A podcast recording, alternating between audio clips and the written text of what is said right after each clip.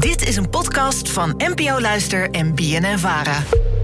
Ik heb echt al tien jaar lang een prangende vraag. Ik heb namelijk ooit op school geleerd dat de koning onschendbaar is. En nu vraag ik me af, wat gebeurt er als de koning een moord pleegt? Is hij er dan voor verantwoordelijk? Wat, wat gebeurt er? Ik vraag het me oprecht al tien jaar lang af. Dus ik hoop heel erg dat jullie een antwoord hierop kunnen vinden. Alledaagse vragen.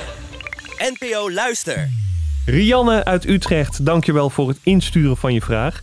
Nou, Rosa, aan eh, die memo te horen, zij wachten echt al heel erg lang op een antwoord op deze vraag. Ja, sinds dat Willem-Alexander eigenlijk op die troon zit, zo lang wacht Rianne op het antwoord. En wat mooi dat wij dit nu kunnen doen. Hè? Ja, gewoon alledaagse vragen geeft antwoord op een tien jaar brandende vraag. Rosa, kun jij het voor je zien dat Willem-Alexander ooit een moord zou plegen? Ik kan me er letterlijk niks bij voorstellen. Het lijkt me toch van binnen, dat mag ik niet helemaal zeggen, denk ik, maar wel echt een softie. Ik denk ook niet dat Maxima het zou toelaten eigenlijk. maar als je kijkt naar alle koningen van vroeger, uh, uit de middeleeuwen en alle tijd daarvoor en daarna, daar hoorden moorden gewoon in het takenpakket natuurlijk. Ja, daar uh, ontkwam je bijna niet aan. Misschien uh, zit het in het bloed. Je weet het niet. Ja, misschien wel. Gewoon allemaal uh, oud-moordenaars, hè? oh, nu raken heel veel mensen te, tegen mij in het harnas jagen. Oei. Oranje liefhebbers. Laten we snel doorgaan ja. naar de vraag van Rianne. En om te beginnen leek me in deze aflevering goed om even stil te staan bij die onschendbaarheid van de vorst, wat Rianne al noemde. Want wat houdt dat nu precies in? En iemand die ons dat kan uitleggen is niemand minder dan historicus Philip Dreugen. Hij weet alles van de geschiedenis van ons koningshuis en heeft in zijn onderzoek ook aandacht besteed aan de strafrechtelijke vervolging van de Oranjes. Ja, in de grondwet staat dat de koning onschendbaar is. En die bepaling die is, dat heeft vooral met politiek te maken. Dus dat uh, als de koning wat zegt, dan wordt het ook automatisch regeringsbeleid. de koning die, ja, die heeft eigenlijk geen zelfstandige mening. Wat hij zegt, wordt geacht gelijk ook de mening te zijn van het kabinet. Maar ja, kijk, als je zegt dat iemand onschendbaar is, dat betekent ook dat hij allerlei dingen zou kunnen doen, zelfs strafbare dingen, zonder dat hij daarvoor de consequenties hoeft te aanvaarden. Nou, wat we hoorden, die onschendbaarheid is er dus vooral voor politieke redenen. De ministers zijn verantwoordelijk voor het beleid van de regering en niet de koning zelf. Maar ja, wat Philip al zei, zo'n onschendbaarheid geeft je dus de mogelijkheid om ongestraft met onwettige dingen weg te komen. Dus Philip, wat gebeurt er in zo'n situatie? Ja, als Willem toch het uh, kwade pad op gaat. Nou hebben we eigenlijk nooit getest hoe ver die onschendbaarheid precies gaat. Er zijn een aantal rechtsgeleerden die zeggen ja, die onschendbaarheid geldt. Je kan hem daarvoor niet, uh, niet vervolgen. Het heeft alleen consequenties voor de, voor de ministersploeg. En met name voor de minister van Justitie. Die zou moeten af, aftreden, want het kabinet heeft dan in feite een moord gepleegd. En er zijn anderen die zeggen nee, dit is zo dit is zo zwaar, uh, daar zou je hem wel voor kunnen vervolgen. Dus hoe het er in de praktijk uit gaat zien, ja, dat is eigenlijk, uh, dat is eigenlijk on, onbekend. Dus eigenlijk hebben we geen idee wat er gaat gebeuren. Dus stel, hij pakt opeens een Kalashnikov. We hebben geen idee. Nee, we hebben geen idee in wat voor rechtssituatie we dan uh, belanden. Volgens Philip zou dan echt een wespennest worden. Dat mm waren zijn woorden.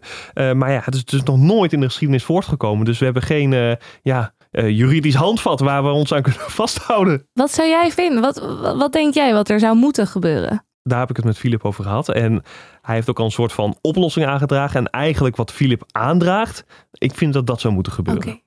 Nou ja, stel nou dat Willem-Alexander iemand vermoordt. Uh, ik denk niet dat het ooit zal gebeuren, maar stel dat. En de, de, grote vraag is, is hij nou onschendbaar, is hij niet onschendbaar? De meest simpele oplossing is om hem af te zetten. Om te zeggen, daar heb je de Raad van State voor nodig om te zeggen hij is een zodanig persoon dat hij het niet verdient, dat hij eigenlijk ook niet uh, de verantwoordelijkheid kan dragen van het koningschap. En dan zet je hem dus af en dan is hij gelijk die onschendbaarheid kwijt. En dan vervolg je hem. Want anders krijg je namelijk ook de rare situatie dat dan de politie die zou eventueel naar het, paleis toe moeten. Die moet de koning dan uit het paleis halen om hem te arresteren. Dus nou ja, dan zorg je dus eerst dat hij niet meer in dat paleis is, dat hij niet meer de koning is.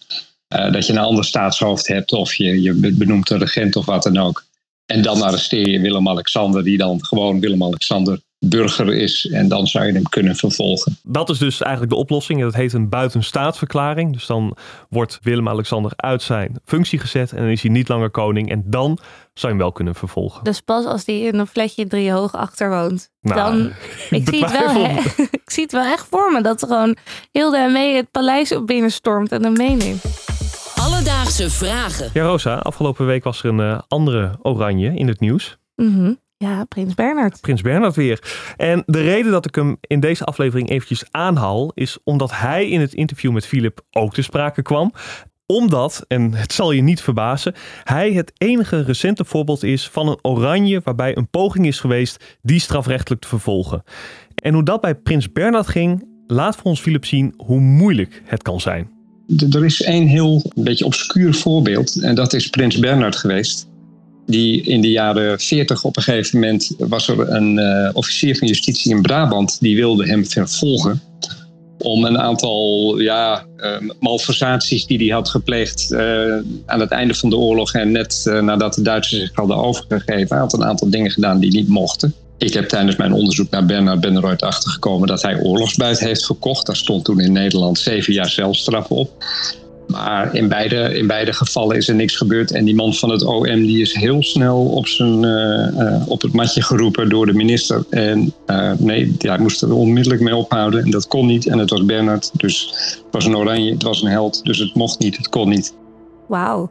In die tijd was Bernard nog wel echt onschendbaar. Maar ik vraag me af, Um, als dat nu naar buiten was gekomen een aantal jaar geleden, of dat ook zo was geweest. Ja, ik denk toch wel een beetje dat uh, de tijden veranderd zijn. Maar wel interessant om te horen dat die onschendbaarheid toen dus echt schelde. Dus Rianne, in deze aflevering zochten we voor je uit of de koning vervolgd kan worden voor moord. En om eerlijk te zijn, dat is een lastig verhaal. Door zijn onschendbaarheid zijn eigenlijk de ministers verantwoordelijk voor zijn handelen. Maar toch gaan er stemmen op die zeggen dat bij hele ernstige vergrijpen de koning uit zijn functie kan worden gezet en dan toch vervolgd kan worden. Heb jij ook een vraag? Stuur ons dan een berichtje op Instagram. Dat kan naar Alledaagse Vragen. Maar je mag ook een mailtje sturen naar alledaagsvragen.bnnvara.nl en dan zoek het voor je uit. Alledaagse Vragen. NPO Luister. BNN Vara.